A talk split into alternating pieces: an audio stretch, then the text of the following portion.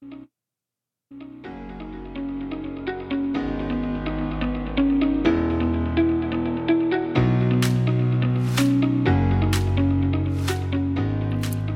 och välkomna till ett helt nytt avsnitt av Lifetalk-podden med mig Karin Haglund, kost och hälsocoach och min man Anders Haglund, transformativ mental coach. I den här podden får du svara på frågor inom personlig utveckling och mental hälsa. Hur du lever ett bättre liv helt enkelt, inifrån och ut och blir den bästa versionen av dig själv.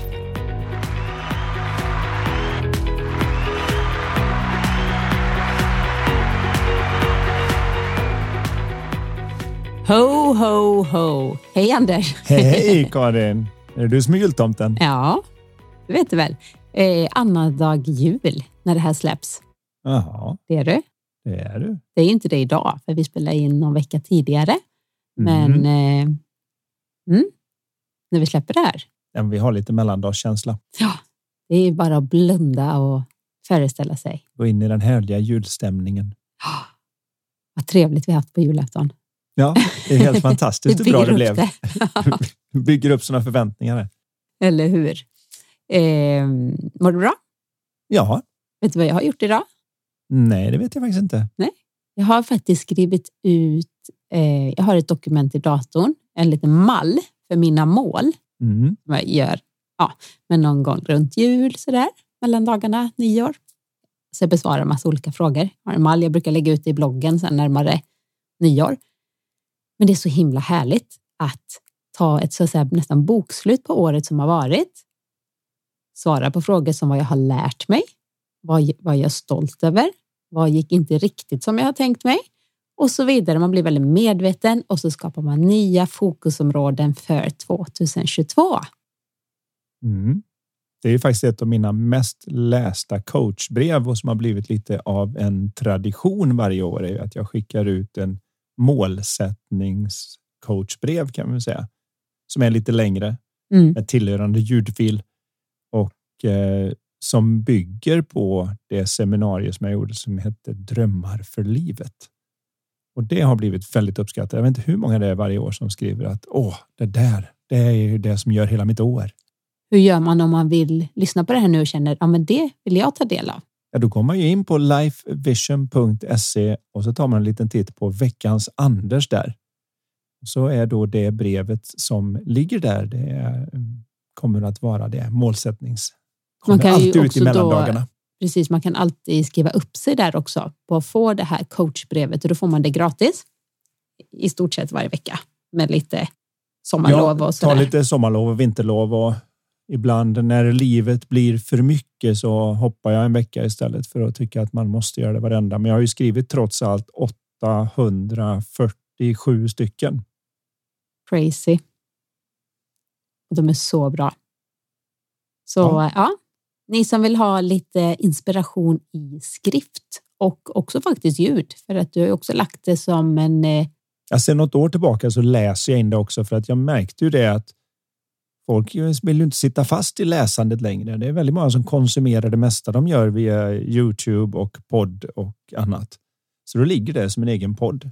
Fast Mm. det egentligen då är ett sex minuter eller vad det brukar ligga på i snitt inläst coachbrev så att man kan lyssna om man inte vill direkt läsa. Just det. Men eh, då tycker jag vi ska gå vidare med dagens frågor. Ja, Hej Anders och Karin. Kan man som vuxen vara mobilberoende? Jag antar det och att det säkert är vanligare än vad man tror. Själv känner jag att jag inte har en sund relation gällande min användning. Har med den överallt och scrollar det sista jag gör innan jag somnar och det första jag gör när jag vaknat. Hemskt, man kan liksom inte, ändå inte lägga ifrån mig den. Hur många timmar är max tycker ni för ett mobilanvändare? Mm. Användning kanske ska vara.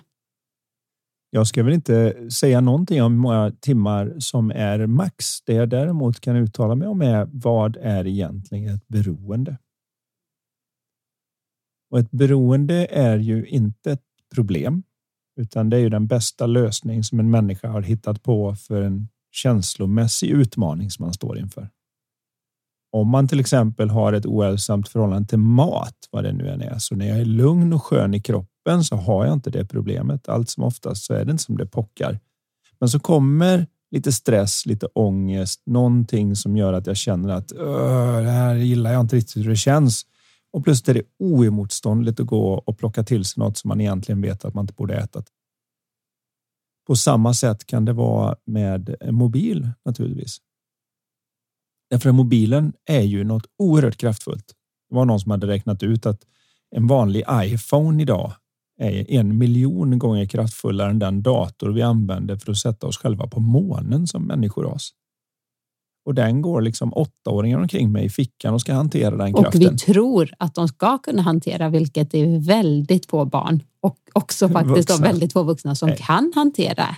Ja, och dessutom har du världens smartaste människor som jobbar på alla de här bolagen som ser till att de vill ha ansiktstid. De vill veta att du tittar på skärmen för det är det som är säljbart. De flesta jobbar ju nu med en affärsmodell som går ut på att det kostar ingenting att få vår app och den gör massa roliga saker för dig. Men vi kan i vår tur sälja din data eller ditt beteende eller ha en riktad reklamkampanj för vi vet att du är den typen av person med tanke på vad du gör som vill ha en friluftsjacka eller den här bilen eller den här saken. Och det är värt enorma pengar. Så där gör man pengarna på backenden och det gör ju då att här står vi vanliga människor utvecklade för ett liv på savannen som inte har hunnit så mycket längre än så som plötsligt har fått ett samhälle runt omkring oss som skenar iväg och så har vi då all den här kraften i fickan att vi när som helst kan ta fram den och vara i kontakt med hela världen. Vi kan gå in på Google Maps och vi titta på Street View. Vi kan distrahera oss. Vi behöver inte gå och vara uttråkade eller som på riktigt. Om du står i kön på Ica typ och ska handla mat. Mm.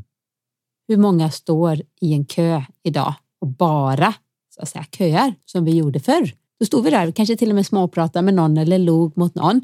Men nu står ju folk och kamnacke och kollar ner i sina mobiler så fort när de väntar på bussen. Varenda liten så här dödtid där den tiden är så viktig att bara kanske då landa lite, ta ett djupt andetag, titta på människor, kolla vad det är för väder, bara, bara vara. Det ska direkt fram med mobilen. Och skälet till det är ju det att vi har blivit väldigt, väldigt dåliga på att vara bekväma med att vara obekväma. Och det finns en skill som kanske är en av de viktigaste man behöver lära sig är det att det är inte farligt att vara obekväm. Det är inte farligt att vara rädd. Det är inte farligt att vara nervös. Det är inte farligt att känna lite depp. Det blåser över. Fråga vilken gammal människa som helst på 75. Har du haft några tuffa tider i livet så kommer ingen säga nej, jag hade inga sådana, utan alla kommer säga Ja, jag har haft ställen där det var så djup svacka att jag inte visste om det var någon mening med att leva mer. Så frågar man, hängde det i? Nej, det gick över. Så att allting är ju övergående, men vi behandlar många temporära problem som de var permanenta och vi har blivit allt mer rädda för att vara obekväma. Så vi är inte, vi är inte bekväma med att vara obekväma helt enkelt. Det räcker att vi känner lite uttråkning. Uttråkning är en lätt obekväm känsla. Den har alltid funnits där. Den var väldigt funktionabel för att du inte ska sitta och luta dig mot en trädstam för länge, för du måste upp och fixa mat och greja lite med sovplatser och allt vad som behövdes naturligtvis. Så det har varit en väldig funktion i att känna att Nej, nu har jag suttit för länge. Nu gör jag något. Och det har drivit oss framåt och så vidare. Men nu när vi då inte tillåter oss en tiondels sekund av den känslan innan vi stör ut den med Youtube, TikTok, Snapchat, Instagram. Facebook, Instagram och vad vi nu än har tagit. Bland annat kanske tycker att jag är på en helt annan nivå. Jag läser New York Times. Men jag har ju vuxna vd som inte kan gå på toaletten utan den. De klarar inte fem minuter med sig själva sittande på toaletten längre, utan springer hellre halvnakna genom huset för att hitta den. Vi ska veta att vi har en enorm kraft där och att det finns de smartaste av de smartaste människorna där för att sätta en algoritm som gör att vi hela tiden, om vi skulle vara så att de märker att nu är du inte uppmärksam på det vi vill att du ska vara uppmärksam på, så plingar det till någon form av notis som gör att du tänker va? Och det är alltid precis det som catchar dig just. Så det är första att förstå att vi försöker lösa den här obekväma känslan med beroendet. Och om du försöker med viljestyrka gå över den, då kämpar du mot årmiljoner av evolution. Utan det enda som hjälper dig är att börja se att Nej, det är ingen fara alls att vara uttråkad. Faktum är att ett av de bästa saker som kan hända dig i livet är att vara uttråkad. Jag har haft några klienter som jag har sagt det till som jag märker är lite busy i huvudet och försöker störa ut sig med alla andra saker. Det behöver inte alltid vara en mobil. Det kan ju vara att man sappar på tvn eller att man äter något eller nätshoppar och allt vad man hittar på.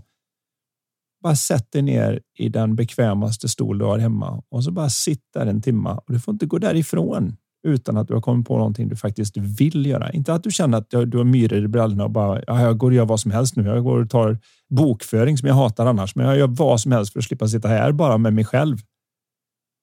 Det är väldigt viktigt att märka att det som är på andra sidan av det obekväma är ofta nya fräscha idéer och insikter om hur trevligt det är att hänga med sig själv om man bara hade vetat om det. Jag vet på ett seminarium jämförde faktiskt med det att jag tror att många kvinnor kan känna igen sig i det som du känner också. Och det är ju det att du är väldigt, väldigt duktig på att hålla rent. Du är duktig på att organisera. Det gör att du är så mycket tidigare på att fixa det att du aldrig får reda på att andra skulle ha gjort det. Mm. För står det ett glas så hinner du göra det. det vi kan ta bara idag. Du sa nu är jag hungrig. Nu ska jag baka och göra bröd här. Och så frågar du, kan du komma och rulla dem? Och Just det, Anders, och fixar. Anders är så grym på att både så här, göra det jag tycker är så astråkigt, men när jag gör rawfoodbollar, jag älskar att slänga ihop och provsmaka. Det här blir så bra. Bara, åh nej, nu kommer inte det tråkiga. Ska jag rulla typ 30 bollar? Då säger man, Anders, snälla, kan du göra dina rullar? Och han rullar dem så perfekt. Du tar den här uppgiften på största allvar. Och då har jag ett recept på quinoa och teffrallor som jag gillar att göra. Mm. Och eh, det hade jag förberett att göra det idag. Jag gjorde den här säga, smeten. Ganska enkelt att göra och receptet ligger by the way på min blogg karinhaglund.se. Men i alla fall, och då sa jag kan du komma och hjälpa mig bara att rulla eh, de här eh, formarna. Mm. De Där var vi. Och, och, vad jag skulle använda det som exempel för ja. var det att du sa kan du komma och göra det? Ja visst, sa jag och så skulle jag upp och fixa med en grej och så kan det ha tagit två minuter mer än vad du har tänkt dig. Jag tror 22 minuter. Nej, det känns för dig. jag var, Men det var inte jag ville bara in med dem i ugnen 25 minuter. Tiden, men jag hade spetsat mig på att göra en avokado för alla. Tiden går enormt olika beroende på vilken så sida av toalettdörren man är, eller hur? Den Absolut. som är där inne undrar varför alla knackar och den som är utanför undrar varför de inte kommer ut någon gång. Så tiden går väldigt olika. Men jag var inte borta så länge och när jag kommer ner, då har du redan börjat. För om det, inte händer, om det inte händer omedelbums så gör vi det lite halv, halvhafsigt sådär. Chop, chop, chop, chop. Och så ligger det redan sju bröd utbakade och så kommer jag och försöker runda till dem för jag klarar inte av att se det. Men vad jag menar är att ibland är vi så snabba på att störa våran obekvämhet att vi aldrig får reda på vad som är på andra sidan av den. Som när vi kommer ner till stugan till exempel, där vi inte har så mycket prylar och när vi kommer ner på is har vi inte ens internet påslaget, för det gör vi ju säsongsbetonat och så. Och barnen tycker ju att nej, kan jag inte ens sitta med iPaden? Det finns ingenting att göra. Det är så tråkigt. Och sen tar det ju aldrig mer än för barn en halvtimme uttråkning. Så fiskar man krabbor, utforskar stranden, sparkar på en boll, leker i lekstugan, gräver i sandlådan, springer omkring och ordnar någon sorts slidebana från uteplatsen och ner på parkeringen. Det, det finns liksom ja, de är ingen otroligt hejd. kreativa. Blir, men den kreativiteten släpps inte lös när man blir serverad rakt in. Det har blivit som två olika nivåer av människor idag. Det finns de som konsumerar och de som producerar. Och de som producerar vill att de andra konsumerar när vi konsumerar så går hjärnan in i någon form av konsumentmode och slutar vara vad faktiskt alla mänskliga sinnen vill vara, vilket är kreativa och produktiva. Komma på saker och se vad man, om man klarar av att göra det. Och om det så är Åh, vi skulle ha en fondvägg där borta. Undrar vilken färg? Och så börjar man gå in i det och man känner att det blir någon sorts livsglädje i att leva i sin natur. För den mänskliga naturen är kreativ. Och kreativ betyder ju skapande. Så vi kommer på saker och så gör vi dem. Vi kommer på saker och så gör vi dem. Det är att vara människa, precis som att vara varg och veta vilken ren man ska skilja från flocken. Men många när vi går in i konsumentmode, när vi får perfekt serverade filmer där någon har spenderat 200 miljoner dollar på att göra en film och du kan hyra hem den för 50 spänn. Och så får du allt det in i hjärnan. Då tar det över och ockuperar sinnet från att gå då. Då sitter vi i hjärnan i konsumentmode istället för att vara egen producentmode. Och producentmoden är på andra sidan om uttråkning. Så när vi bara går in i duschen ibland, vilket kan vara ett ställe där det är lite svårt att få med sig den, även om en del säkert har börjat nu när telefonerna har blivit vattentäta. Nej, men skulle inte förvåna mig. Så, men om de allra flesta vill jag nog påstå i varje fall går in i duschen och bara hänger i duschen för det är inte så mycket annat att göra. Eller badkaret. Till exempel. När man sitter där så är det nog många som har upplevt att åh, vad jag får mycket bra idéer där inne. Nu kommer jag på vem jag ska mejla. Nej, men nu vet jag vad jag ska säga. Nu vet jag hur vi ska göra med det här projektet. Det är för att det räcker med de minuterna av att inte ständigt störa sitt eget sinne för man ska gå in i producentmode och inte vara i konsumentmode. Och det är så viktigt att se och den förståelse man behöver här när man ställer den här frågan. Det går inte. Det är första att tro. Du kan inte övervinna detta med viljestyrka och disciplin som många försöker med, utan när nervsystemet väl har kopplat ihop att här har jag en lösning på en känsla jag inte vill ha och jag vill vara utan den och jag har upptäckt att om jag plockar upp den här grejen, då slipper jag den.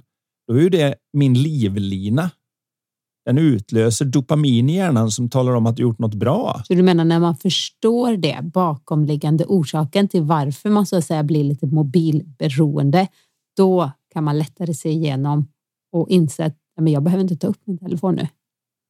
Jag kan börja se igenom att det inte är så farligt och det ser inte lika vettigt ut. Mm. Det är lite som en gång i tiden jag tror att jag har tagit det här exemplet någon gång förut, men inte i den här kontexten. Man kan använda samma exempel för olika saker. En gång i tiden, så om man var på Ica, säg 1900, jag vet inte, 20-30-talet och barnen började skrika och bete sig. Om man inte gick fram och tog det barnet upp från golvet när de skrek på glass ganska hårt i armen, gav dem en dask i rumpan eller en örfil och sa nu går vi hem. Då ansågs man nog vara en ganska dålig förälder. Om man skulle göra det på ICA Maxi idag så ringer någon social, socialen och säger att du, ni behöver kolla på den här föräldrarna, de slår sina barn. Hur kom vi dit?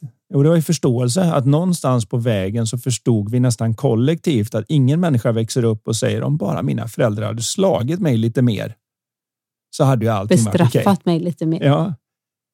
Och det gör ju det att vi vet ju det eh, med tre barn och allt vad det innebär, att då och då så känner man verkligen att man skulle vilja hävda sin fysiska överlägsenhet och säga att nu räcker det, jag orkar inte diskutera, nu, nu bara lägger vi ner och så gör vi något annat. Men det går inte över till den nivån, för innerst inne så vet man att det går gränsen. Vi slår inte. Det här är så naturligt nu för de allra flesta. Det är fortfarande några som kämpar med det här naturligtvis. Men det är just det här att någonting har hänt med förståelsen. Om jag kan förstå bättre kan jag alltid göra bättre. Och när det gäller det här så är det just att börja se att wow, jag skäl lite mycket av mitt liv via det här. Och det som är på andra sidan är inte så farligt som det ser ut när det dyker upp. Och om jag bara sitter och hänger med det så är det som finns på andra sidan och det jag är rädd för är precis den produktivitet och kreativitet och livsglädje som jag egentligen letar efter. Precis. Och jag tänker att då har man ju också blivit medveten när man skickar in en sån här fråga att hmm, jag tycker nog mobilen har tagit över mitt liv lite grann. Mm. För mobilen, det är ju inte bara, nu pratar vi det som att det bara är något negativt. Jag skulle säga när vi pratar inspiration och allting att man kan mata sig med liksom någonstans inspiration och så. Och så lägger man undan den, kanske man går ut i skogen, man kanske är eller tar en dusch och så poppar det upp någonting. Kanske på grund av att man såg någonting på Instagram eller någonting liksom har fastnat. Så man kan ju använda den till så fantastiska saker. Men jag skulle vilja skicka med någonting som jag, som för mig är i alla fall väldigt, väldigt betydelsefullt och det är att jag stänger av min mobil helt på kvällen. Typ klockan sju eller någonting. Nu låter det så jättepräktigt säkert, men jag går och lägger mig ganska tidigt och vi har alltid lite tid med barnen där innan vi går och lägger oss och då är allas mobiler de är inte bara på ljudlös. De är inte bara jag i min ficka, utan den är avstängd, ligger på laddning, helt liksom borta. Nere vid köksingången? Nere, ja, precis. Vi har två våningar i vårt hus och vid köksingången. Så sover man och när jag vaknar så har jag som, jag ska säga, inte regel, det, det är bara blivit en vana, en god vana skulle jag säga. Att jag slår inte på min mobil förrän, om det är en vardag, barnen har åkt till skolan. Jag kommer tillbaka. Jag tar fram min sellerijuice eller min smoothie, sätter mig ner, sätter på mobilen, börjar svara på lite med frågor, sociala medier, kolla mina mejl. Där är ju säkert, det är lite som jag kör också så här, det är periodiskt fasta, att man inte äter hela tiden på dygnet som många gör. Man tar en, någon macka precis innan man går och lägger sig och så direkt när man vakar då, då är det kaffe och en macka till. Utan nej, vi låter kroppen vila från mat i kanske 16 timmar, i alla fall minimum 12 timmar. Jag ser det lite samma med mobilen. Mm. Jag får ju där då, vad ska man säga, 12, 14 timmar i alla fall. Jag brukar ju slå på den när barnen är avlämnade och jag är på väg till bilen för att åka tillbaka. Då ser jag bara om det är någonting som behöver göras direkt. Men det är det mm. första oftast jag slår på den. Nej, men jag kan inte tänka mig något som skulle kunna verkligen påverka mitt liv negativt om jag låg i sängen och hade min mobil där och det första jag gör, sätter på min mobil. Alltså det, det är så främmande, det låter jag säkert jättepräktig för det är många som gör det. Men det skulle jag säga, det är bara en dålig vana som ni har låtit liksom att mobilen har smugit sig in i sovrummet. Då skulle jag vilja säga att låt den smyga tillbaka ut och lägg den någonstans avstängd. För det tar ganska, inte så lång tid, men det tar en liten stund att klicka igång mobilen. Det är inte som man bara kan vända upp den och se vad det var för en notis klockan Nej. tre på natten som Men jag vet att vissa då är det många nu då som kommer säga så här. Ja, mm, det låter säkert bra, men jag har ju faktiskt min väckarklocka där. Okej, då säger jag så här. Köp en helt vanlig traditionell väckarklocka. Och då kan man ju säga som min man. Nej, man kan inte ha någon som tickar. Då får man gå till klockaffärer. Vi har ju massa Nej, olika. Ja, och lyssna så här. Jag har inga problem med det. Och du bara, när det här ljudet kommer jag klick, klick. Och jag bara, va? Och så fick jag lyssna jättenoga. Ja, okej. Okay. Och jag hör om jag trycker den mot örat. Men så att snälla, köp en väckarklocka. Stäng av era mobiler. Det är så himla värdefullt. Sen är det en sak som jag tycker faktiskt även nu är lika relevant som den var en gång i tiden. Det är det här jag var på något seminarium med den personliga utvecklingens gigant där i början som heter Jim Rohn. Och han pratade om en grej där han var hemma hos någon som hade köpt någon ny storbilds-tv på den tiden. Det var inte så mycket internet så början på 90-talet. Men han köpte sån här så stor tv man kunde få tag i då. Och så frågade han den här killen. Vad kostar den? Och då sa han något. Ja, kostar 5000 dollar eller vad det nu var. Det var ganska dyrt på den tiden att köpa storbilds-tv. Och då tittade Jim Rohn på honom och sa nej, nej, nej, inte vad det kostar att köpa den vad det kostar att titta på den. Mm. Killen såg lite frågande ut, sa han. Hur många timmar ska du titta på den här där du hade kunnat göra saker med din familj, där du hade kunnat producera någonting för ditt företag? Det intressanta är ju inte att den kostade 50 000. Det är ju billigt. Det är billigt. Den kostar 50 000. Om, du, om jag börjar räkna på alla de timmarna vad du kunde gjort med den så kostar det minst 5 miljoner om året att du tittar på den. Och i viss mån så har många hamnat där med sina sociala medier, sina telefoner, iPads, eh, vad det nu är, Macbookar och allt vad det nu än är. Spelar ingen mm. roll hur formen tar sig. Det intressanta är inte den där liksom, ah, vad dyrt det har blivit. Man kostar 12 000 att köpa en iPhone eller till och med 16 000 om den ska vara fullriggad eller någonting. För en telefon. Ja, det är möjligt att det är vad den kostar. Kostar det att sitta och spela Candy Crush på den eller Mm. Vad kostar det att titta på Youtubes videos som du egentligen inte är intresserad av, men som du bara scrollar igenom för att ockupera dig för att du är obekväm med din obekvämhet? Det är ju det stora. Sen var det en del i frågan till och det var ju det. Har ni någon specifik tid där? Det har jag faktiskt inte riktigt. Jag vet inte vad som rekommenderas och syns. Jag, jag tror man det... brukar säga att max, alltså försöka ligga under tre timmar. Men jag tänker så här, det beror ju helt på vad använder man mobilen till som du säger. Det är ett alltså tre timmar eller? att scrolla eh, kattfilmer och sånt. Alltså, det låter ju fruktansvärt eh, dåligt för hjärnan, tänkte jag säga. Men om det är till exempel man kanske jobbar med mobilen, man kanske utbildar sig med mobilen, man kanske läser nyheter man kanske, och så vidare. Kanske har kontakt med eh, familj, vänner, chattgrupper som verkligen ger saker av värde. Så där får man fråga sig själv, vad ger det här mig? Vilka konton till exempel på sociala medier ger mig någonting? Vad gillar jag att se? Vad lär jag mig någonting av? Allting måste inte bara vara produktivt, men att det ger en någonting så det inte är ja, alla de här kontona jag bara mår dåligt när jag ser det. Ja, men why? Varför följer du dem? Och kanske, Av, den avfölj. kanske den viktigaste frågan att ställa här när man ska göra sånt här är också där. Hur gör det enkelt för mig själv att lyckas med det jag vill? För om det inte är enkelt att lyckas så är det enkelt att falla. Mm. Och det skulle jag säga att det vi har gjort i vår familj, att det är enkelt att det är en regel, liksom mobilen är avstängd på natten. Jag kommer inte, när de blir Det tonåringar, andra, så är, det andra är ju också om vi tar, det är ju vad vi har i vårt kylskåp. Eftersom det nästan inte finns något dåligt där så gör det inte fullt så mycket om barnen går och river för det finns liksom inget riktigt dåligt att plocka. Och det gör ju det enkelt att lyckas. Hade Mm. det varit liksom att nedre delen var fylld med godis och Coca-Cola och vad det nu kan vara för någonting. Då hade, de, då hade det varit svårt att lyckas. Då begär vi av dem att de ska klara av och inte bli frestade och Mm. göra det. Och då är, det är som alla människor. Det klarar vi när vi är i balans. Men när vi är ur balans och har den obekväma känslan, då är ingen av oss särskilt viljestark. En människa som verkligen svälter bryr sig inte om om det är en muffins eller en banan. Men då, jag tar vad jag får. Och det är samma sak när vi emotionellt svälter. Att vi tar vad vi än tror ska förbättra det läget. Man kan säga att de flesta behov som en människa har är ju ett gensvar på vad ett obekvämt sinne hittar på ska lösa det så att det blir bekvämt igen. Och i det här fallet så har den här personens sinne hittat på att om jag tittar på telefonen en stund så blir det bekvämt igen. Istället för att se, var lite bekvämare med obekvämheten. Se om du kan låta den vara, men gör det enkelt att lyckas. Stäng av den eller radera apparna som du vet drar för mycket. Eller ge dig själv en skärmtid på dem så du åtminstone måste klicka på dem igen. Eller, för det finns ju alla möjligheter nu med sånt. Jag tänker också så här, ja men om man ska gå ut och gå, ta inte med mobilen då. Ska du åka och handla, ta inte med mobilen. Så kan du få uppleva hur det är att stå i kö och vänta och andas och kanske hjälpa någon eller le mot någon person. Så kan man inspirera fler också att inte bara gå och få ont i nacken för att man går ner och kollar i sin mobil dagen ända. Ja, Det bättre blev ett hållning. väldigt långt Ja, det är ett svar långt svar på, på- detta, men det är en komplex fråga som jag tror att alla kan relatera till.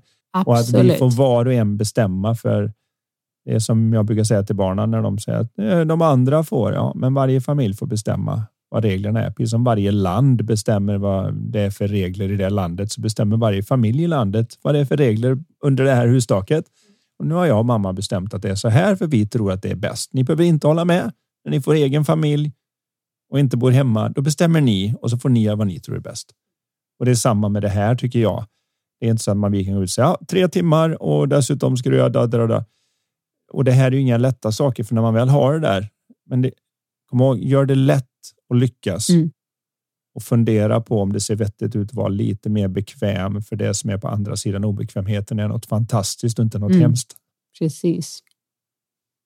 Okej, vi tar en ny fråga. Hej Karin och Anders, tusen tack för er eh, för en personlig och inspirerande podd. Tycker om att lyssna på den och er. Hur blir jag mer tydlig? Jag är nog en ganska snäll och försiktig person och behöver bli mer tydlig mot mig själv och mot andra. Det konstiga är att jag upplever mig själv som ganska tydlig och rak, men hamnar lite nu och då i situationer då jag sagt ja istället för nej och inte lyssnar på min magkänsla. Jag behöver ta lite mer plats och stå upp för mig och mina behov lite mer. Hur gör man det? Hälsningar Anna, 40 plus. Ja, jag kan väl börja med att eh, svara lite på den frågan. Jag tror att ett av de stora problemen som många människor har och som jag märker även när jag coachar chefer och så, det är att vi har svårt att separera tydlig från hård. Det kan jag säga lite från egen erfarenhet också. Att det är lätt när man tycker att nu ska jag vara tydlig att det samtidigt blir hårt och det kanske man inte vill vara. Det intressanta blir, kan jag vara tydlig och medkänslig? Kan jag vara tydlig och kärleksfull? Kan jag vara tydlig och varm? Eller måste det bli att nej, nu räcker det. Nu ska jag tala om var skåpet ska stå. Nu gäller det att jag är tydlig. Vad är det du inte förstår med vad jag säger? Har vi inte tagit upp det här förut? Det är ju det här som gäller. Det är lätt att man hamnar där när man ska vara tydlig. Istället för att säga att man kan vara väldigt tydlig och varm medan man gör det. Och om man kan se det så blir det inte så svårt kanske för att många, det här är bara min tankeläsning här nu, men en del tycker inte att jag är en bra människa om jag går till den hårdheten. Och eftersom tydlighet hänger med där så blir det gärna ja, det, jag kan väl göra det då. Ja, jag kan väl skjutsa dig dit. För att det känns så hårt när man säger... Man är inte tydlig med sina egna behov då, tänker jag. Ja, man men det är också inte... det här att man, man är egentligen inte ärlig. För, för det man känner är ju att man vet om att det här har jag inte tid med och jag hinner faktiskt inte. Men jag klarar inte av att säga det för jag är så rädd för vad konsekvensen skulle vara om jag uppfattas som att jag inte ställer upp i den andra biten. Är ju lite då det här för att, med risk för att låta lite chauvinistisk, duktig flicka syndromet som många har blivit uppfostrade med när man är 40 plus i varje fall. Mm. Och det kan vara en känsla av att nej, ber, man, ber mamma om hjälp med disken så diskar man. Det finns inget sätt att säga nej. Och ber chefen om att man ska jobba över, då jobbar man över. Och så gör man det lite bättre än alla män på firman, för annars så kommer man aldrig framåt. Ber läraren om frivilliga till att bli klassförälder, så, så ställer man, man upp. Man ställer upp, för det verkar inte vara någon annan som ta. gör det, så Nej. då får man göra det. Ja, lite så. Och det handlar ju mycket om den att man är lite rädd för sina egna känslor. Man är. Jag brukar säga så här att jag kan inte komma på mycket som skulle göra större skillnad för världen än att vi människor slutade vara rädda för vår egen upplevelse av livet. För det vi egentligen säger när vi säger så här, jag vill egentligen säga nej, men jag hör mina läppar svara ja. Så att jag låter så att säga munnen överlasta ryggen. Vad det handlar om då är ju det att jag är rädd för vad som händer om jag säger nej, för då får jag känslan att man ska få det där besvikna uttrycket i ögonen hos den andra personen som är jag trodde du var en sån som faktiskt var snäll och ställer upp. Och så gör du inte det. Och den får jag för mig ska ge mig en sån horribel känsla att det är bättre att säga ja än ha den känslan. Det är ju vad upplevelsen handlar om. Så vi slutar vara ärliga. Det finns ingen som ljuger utan att vara rädd, även om de inte upplever det som att de är rädda. När vi inte är rädda så säger, svarar vi rakt och ärligt. Vad tycker du om det här? Vad är dina tankar om detta? Är jag inte rädd för vad det skulle innebära att säga sanningen så säger jag ju sanningen. Men det är när jag börjar förutsäga att ja, men tänk vad jag säger att jag gillar det här. Då kommer de bara säga dra din loser eller och det är då den här rädslan är ju det som gör det. Och kan vi se att rädsla alltid kommer från att vi tar osäkra, rädda tankar på allvar så har vi inte en lika brant uppförsbacke som när vi tror att stora stygga världen ute efter oss och det kommer gå illa om jag inte säger ja till det där. Det är en helt annan. Tror du inte också att, att det bara går lite på rutin? Att man har hamnat i det där som ett mönster. Kan det också och så kommer man på efteråt. Varför sa jag ja till det här? Och då tänker jag om man då känner igen sig i att det är så det har blivit. Då kan man ringa upp och så säger man. Vet du vad, jag sa, lovade att jag skulle ställa upp på det här. Jag men jag, får, jag fixar inte det. Finns det någon möjlighet vi kan lösa det på ett annat sätt? För jag, jag känner att mitt behov av ut, att, att återhämta mig just nu, eller någonting. jag har haft en jättestressig vecka på jobbet. Jag behöver verkligen lördagen som en vilodag. Jag tror att det blir lättare om man ska ens, förklara sig. Man behöver inte ens förklara, men bara säga att och så man kan liksom ombestämma sig och försöka lösa det och då blir det lättare nästa gång att säga nej. Eller kanske säga kanske. För om man känner sig, men jag vet inte, är det ja eller nej? Då behöver du inte svara. Kan jag, kan, jag, kan jag höra av mig ikväll? Se om det funkar. Okay. Då är det väldigt sällan någon behöver ha ett beslut precis nu. Det är bra om man kan få en liten paus. Vi har ju alltid ett fönster där vi kan ändra oss. Och jag kommer ihåg en story där jag för mig det var Mikhail Gorbachev, den gamla ryska presidenten som var avgörande för att kalla kriget avslutades och muren i Berlin föll. Han sa ju det att han satt alltid med tolk och fick översatt vad de sa på förhandlingar och sånt. Men han erkände att jag kan engelska. Så varför svarar han inte? Han sa det genom att han lät tolken ta det. Så ett så för, visste inte de andra om han riktigt förstod och två så fick han en paus där han kunde tänka till och var lite lugnare innan han tog det. Så att om det var en svår fråga så fick han någon sekund på sig utan att det verkar som att han var velig eller vad man ska kalla det, utan han lyssnade ju bara på översättningen och medan översättningen kom, för han hade redan förstått frågan, så kunde han grunna lite och så kunde han ge ett svar som kom inte. Ja, det gör jag gärna, utan. Okay, nu ska de tolka och säga. Det är så att han frågar om du skulle kunna tänka dig att köra hans möbler här på fredag och medan den frågan kommer igen så får man chansen att fundera på. Men jag vet vad, jag vill jättegärna ställa upp, men jag kan inte då. Eller jag kan eh, en timma på lördag. Är det någon? Eh, kan är det någon vits till? med det? För jag har en timma över där. Eller jag vill jättegärna hjälpa till. Eller jag kan på söndagen. Eller eh, jag kan inte alls. Det är just bara att få in den lilla medvetna stunden här. Mm. Så att jag kan svara ärligt på det. Istället just... för att bara säga det som verkar bekvämast i ögonblicket men som kostar sen. Mm. Det är ju som det står i en del spirituella skrifter. Det, det som smakar sött i munnen kan ibland bli väldigt surt i magen. Och för det, vi tar gärna det kortsiktiga och glömmer det långsiktiga. Och ofta är det tvärtom då som när man äter vissa grönsaker som är lite bittra. De är ju sådär i stunden, men de är jättebra långsiktigt. Lite samma också med den här frågan vi hade precis nyss med mobilanvändningen. Mm. Ja, det är väldigt sött för stunden att kolla på de här kattungarna. Men det blir ganska surt i längden om man ja. distraherar sig med det istället för att svara på något viktigt mejl eller skicka ett kärleksfullt sms till sin partner. Eller vad som helst. Så är det ju. Så att, eh, det är väl lite eh, svaret på frågan där som jag hoppas hjälper henne på något vis mm. i varje fall. Jag skulle också skicka med det här med att eh, just med magkänslan. Vad jag upplever att ju oftare man blir så att säga, mer sann mot sig själv och lyssnar på sina behov och står upp för dem, desto enklare blir det att, så att säga, känna vad som är rätt och fel just i den situationen varje gång. Alltså bli bättre. Istället för att köra över sina egna behov så lyssnar man och tar lite mera rätt beslut och då blir det enklare nästa gång. Så det blir liksom enklare, enklare, enklare att veta vad man vill, vad man behöver, hur man ska säga det på bästa sätt och så vidare. Jag var ju på ett seminarium borta i eh, Hawaii och fick chans att lyssna på general Norman Schwarzkopf. Han som blev utsedd att leda 600 000 personer från olika nationer att få Saddam Hussein att lämna Kuwait. Och han var rätt person att skicka kan jag säga när man har pratat med honom en stund eller han hade pratat med oss en stund. Men jag kommer ihåg då när han hade berättat att han löste allt det här så var det en kvinna som satt med i den här VIP-gruppen som räckte upp handen och sa det att du får det låta så himla enkelt med så här stora saker. Hur gör man om man inte riktigt vet vad som är rätt då?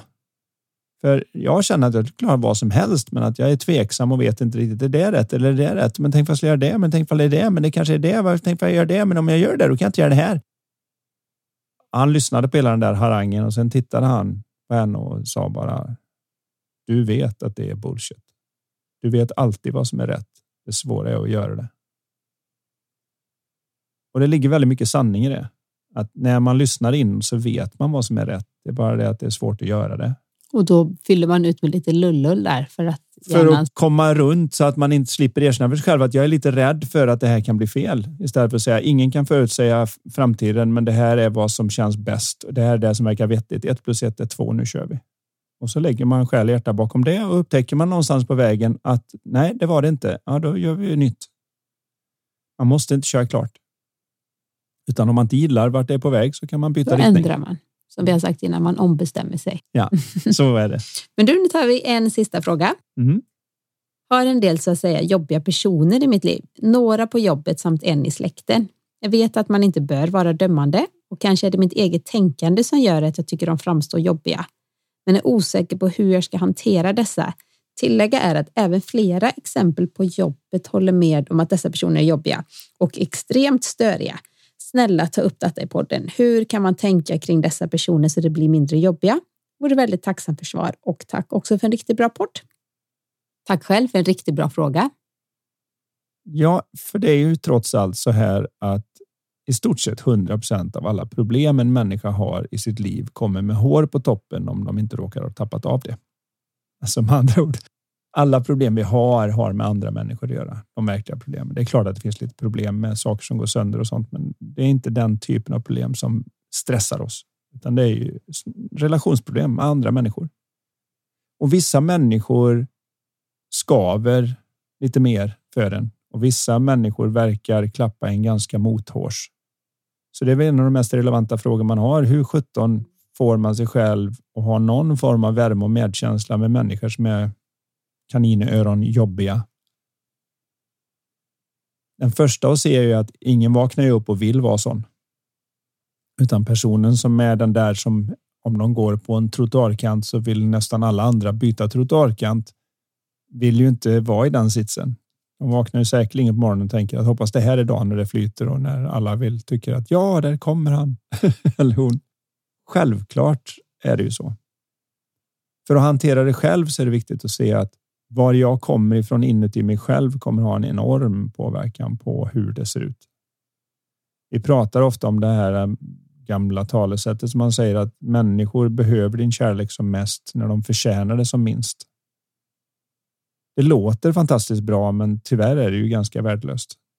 Och kanske en annan som lyssnar tycker att det är lite chockande att man kan säga så om ett sånt gammalt fint talesätt. Men fundera lite grann på vem är det som bestämmer att någon så att säga inte förtjänar att bli behandlad kärleksfullt?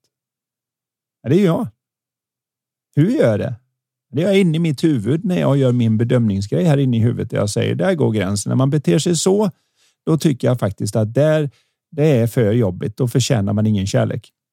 När jag väl har gjort den bedömningen. Nu ska jag försöka vara varm. Jag är ju diskvalificerad från det. Så hur får man till det så att det inte bara låter bra för när jag inte behöver det, när jag är människor som är lätta att vara med, då behöver jag inte försöka vara varm. Utan det är ju de där som förtjänar det som minst som behövde det som mest, men det har jag ingen nytta av att någon säger. Så vad gör det möjligt? Jo, det första är att se det att ingen människa som har levat, ingen människa som nu lever och ingen människa som kommer att leva. Det är någorlunda kategoriskt minst sagt. För någon som gillar vetenskapligt att hålla på med gråzoner så är det väldigt kategoriskt.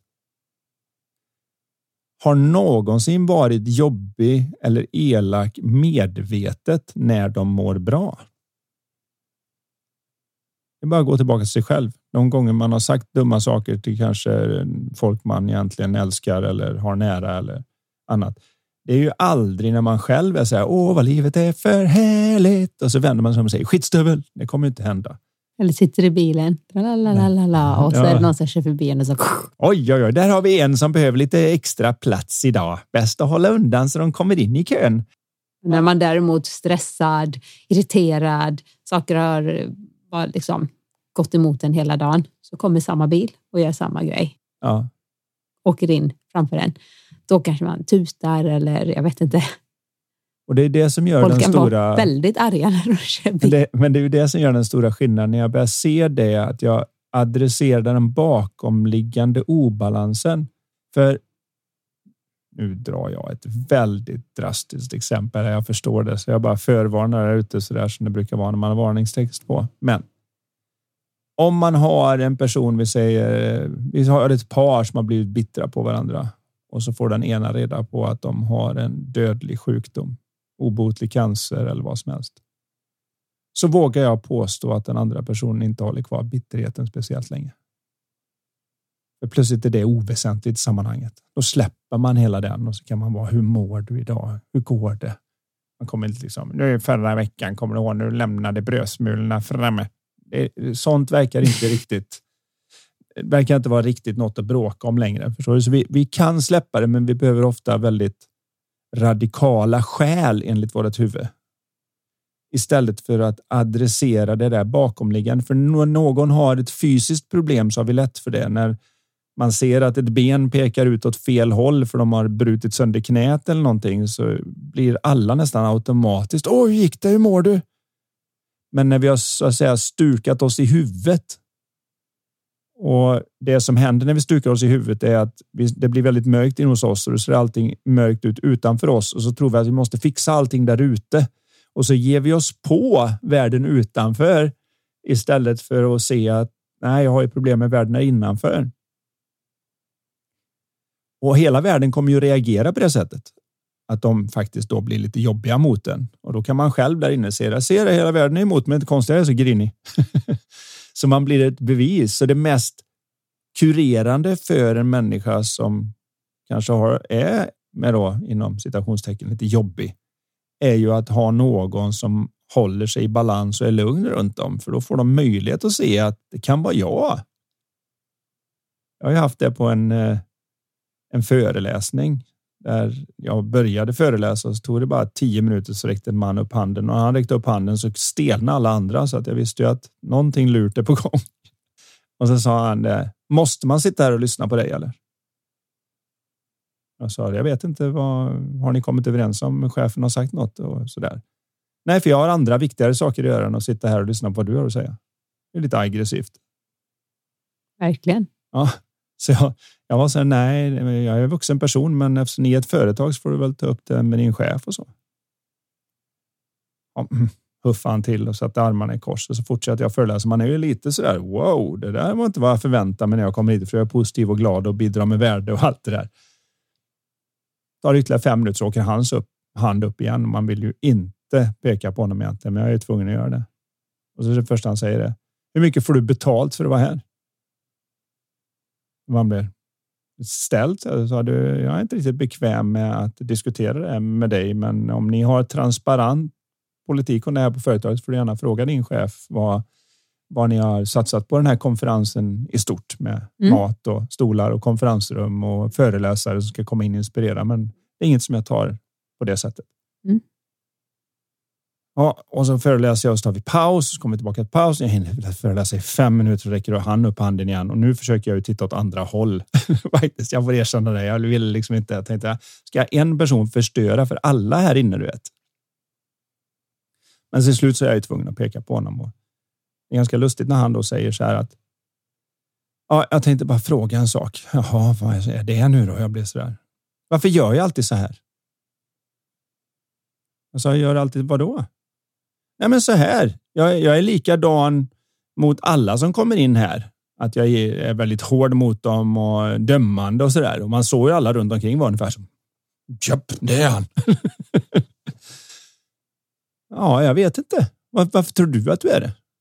Jag har aldrig tänkt på varför jag är det. Det är bara det att du var så himla vänlig och snäll när du svarade på mina frågor. Och det är ju aldrig någon annan. Så det var första gången jag såg att det är nog jag som är ganska dum här.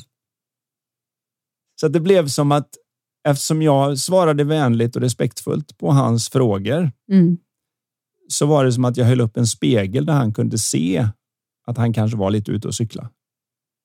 Men det är klart, de allra flesta reagerar på honom som alla andra var ju så där. Så fort han räckte upp handen så var det liksom man såg samtliga i gänget nästan som alla visste vem han var ungefär. Var så, oh, here we go again liksom. Det var fruktansvärt jobbigt att typ komma in på jobbet och så riktigt ser man hur alla bara, oh, nej nu kommer Karin. Gud vad jobbigt, alla vände sig om. Liksom. Henne vill jag inte prata med. Har du på väg hit, spring på toaletten. Då kanske man blir sådär liksom taggad. Alltså, det är ju ja, för... det är lite förklar... Alltså, alla är ju ja. centrum i sin värld. Så de är ju mera, tror jag, att de upptäcker att det är en väldigt konfrontativ och jobbig värld med en massa konstiga människor där ute som vill åt mig. Så jag bara skyddar mig. Det är som en del lärare som när man frågar varför är du så hård mot eleverna? Nej, man är tvungen att ha en disciplin med de jävla ungarna, annars blir det inget av dem ungefär.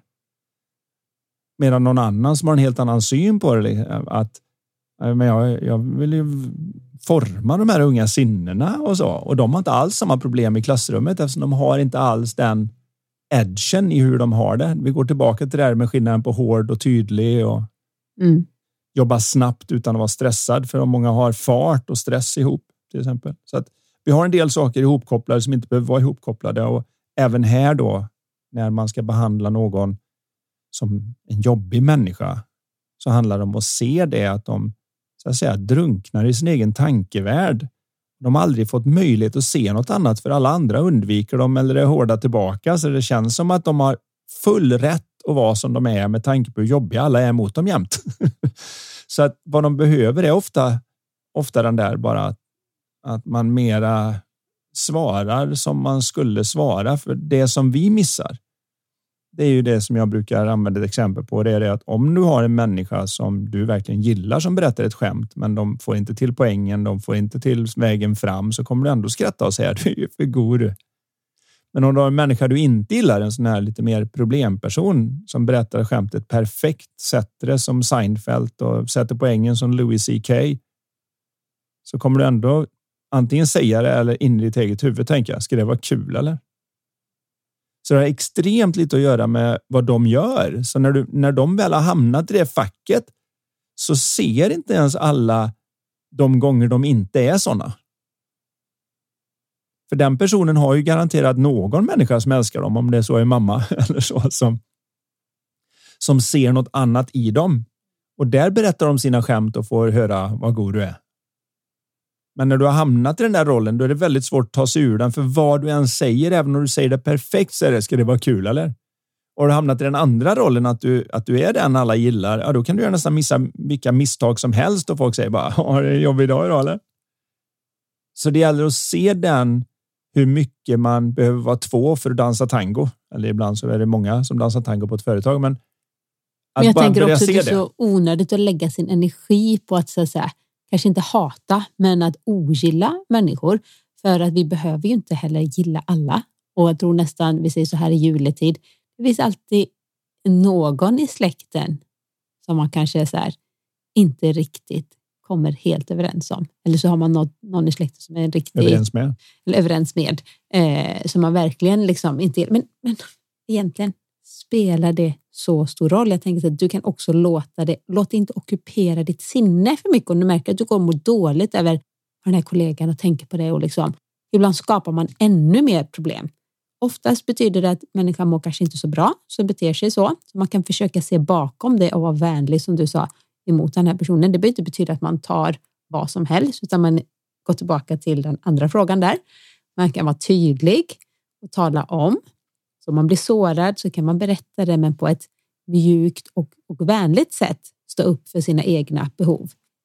Man kan också bestämma sig för att inte låta vissa människor så att nästan krypa in under skinnet på en, utan man kan sätta en gräns där. Att... Men det är en viktig del i det och se att ingen kan krypa under skinnet på en när man börjar se hur det är. Så om jag hade satt på mig coachhatten nu och lyssnat lite noga på det du sa nu så var det just det att gå omkring och må dåligt över det.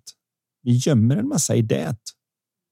För vi menar ju att ja, men det är inte så konstigt. Han eller hon är sån och det och det hände och därför mår jag dåligt för jag mår dåligt över det.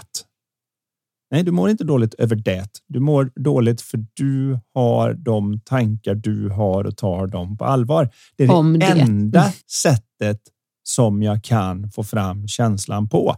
Punkt. Finns inga undantag där. Alla människor känner vad de tänker. Men vi smyger undan det genom att säga ja, eh, jag mår dåligt över det. Och så köp så är den borta som att nu diskuterar vi inte det längre. Nu får vi prata om hur man hanterar det och vad man kan göra med det. Och det är så viktigt att börja se det. Att, Okej, okay, det här är inte något som jag mår inte dåligt över det. Jag mår dåligt över den relation jag har med min tankevärld just nu. Det är inte helt enkelt att göra mängder med det, men det är en stor skillnad på att fundera på om om barn kommer hem och haft eh, säger att han, den, och den eller den personen har fått mig att må dåligt. Är det, ska man säga då att nej, det är ingen annan människa som kan få dig att må dåligt? Eller låt ingen annan mm, göra det illa eller så där. En väldigt stor skillnad på att förklara att det är faktiskt ingen annan som kan få dig att må dåligt hur det än verkar så, utan du måste ändå in i din app. Du måste in i din så att säga Fri köp-appen har en betalsektion där inne och jag måste slå in mitt lösenord för att det ska kunna börja ta betalt. Så sakerna kommer in när folk säger det. Men om inte jag skriver in och säger åh, det här hade du rätt i och gud vad jobbigt och skriver in mitt lösenord så kan det inte hända någonting. Och när jag man väl ser det. Det vill säga man triggas inte så mycket av det beteendet längre. Man tycker Nej. fortfarande kanske inte att det är okej. Okay. Och även... stå upp för att jag tycker inte att det är okej att säga så. Men Nej. man triggas inte. Det är som att när man kör bil och någon kommer och gör något så kan man tycka att oj, så kan man inte bara göra, köra in här. Men okej, okay. Det behöver inte betyda att man tycker att det är okej. Okay, men man triggas inte att viva ner rutan och typ pekar Det finns ju de som, hoppar, det finns ju de som tycker att någon har gjort något trafikfarligt lite grann och sen gör de något mycket mer trafikfarligt som att köra ikapp personen och köra om dem och blockera vägen och hoppa ut bara för att skälla på dem. Det finns ah. någon som tar det hela den vägen och tycker då att det här får jag göra för att du börjar ungefär. Mm. Istället för att säga vänta nu lite grann. Har inte så Nej. mycket självinsikt där. Nej, det är lätt hänt Men en sak jag tänker ser. på Anders, att just liksom med olika personligheter och så, att vi, vi är liksom, hur många miljarder är vi nu igen? 7,8 ungefär. 8, ja, nästan 8 miljarder människor. Vi är ju väldigt olika och det finns ju olika sorters människor. Ibland kan det vara bara att man måste inte älska alla personligheter. För samma sak som intressen och så vidare. Vissa grejer kan man tillbaka. hur kan någon tycka det där är intressant? Men om man blir nyfiken och tänker, oj, jag kan ändå försöka lära mig lite om det här eller lyssna på den personen, så tycker man i alla fall att det är lite mer intressant. Man kanske inte ens tycker det är intressant, men i alla fall lite, lite mer än vad man tyckte innan när man har fått prata med den personen.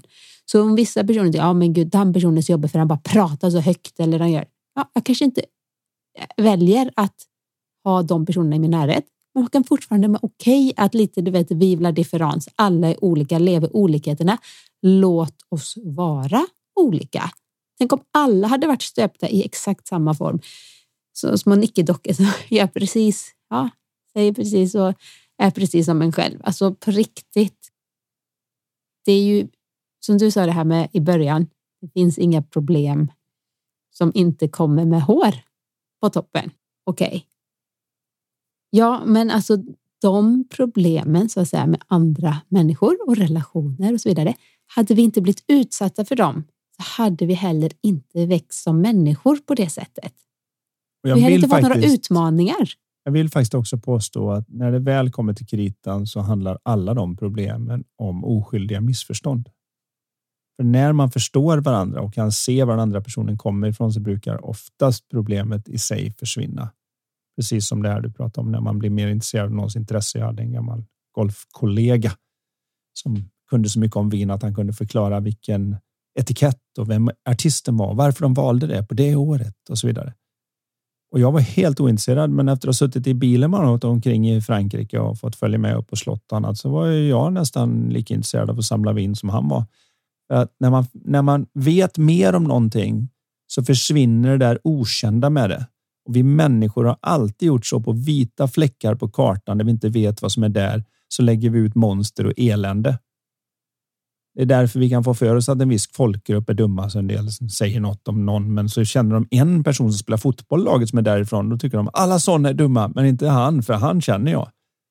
För det, det är någonting som händer när vi kommer närmare någonting, när vi förstår någonting och kan börja se att aha, en vettig människa kan faktiskt komma fram till det du kom fram till. Jag behöver inte hålla med. Men om jag hade börjat därifrån du började hade jag också kunnat komma fram till det. Så det blir det mycket mindre av vilken idiot och mycket mera. Hmm, där kan man hamna. Mm. Och då kan det gå från frustration till fascination ganska snabbt. Absolut. Alltså, till sten. För att det var så bra sagt. Men du, jag sitter och eh, har ett kort i handen och vi brukar mm. avsluta varje poddavsnitt med att dra ett kort från våra någon av, något av våra två spel som heter Lifetalk och Lifetalk 2. Och då kommer jag läsa den här frågan och så kan ni nu under mellandagarna filosofera över svaret. Vad betyder det här för er?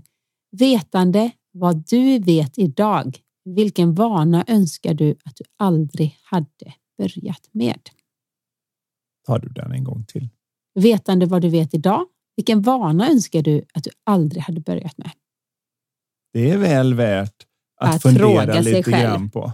Njut nu av en eh, mellandagar. Och ja. gott nytt år får vi säga också. Ja, tycker jag. Ja. Hej! Hörs igen nästa år. Hej då!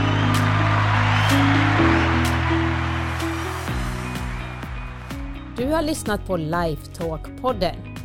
Vi vore så tacksamma om du vill lämna ett betyg och eller recension i iTunes. Dina frågor de kan du skicka till oss på lifetalkpodden.se. Spelet Lifetalk finns också att beställa där. Vill du komma i kontakt med oss rörande samarbeten, coaching, föreläsningar och event? Då kan du mejla till karin.lifevision.se. Tusen tack för att du har lyssnat. Och du, gillar du podden? Dela den gärna vidare och tipsa om den i sociala medier.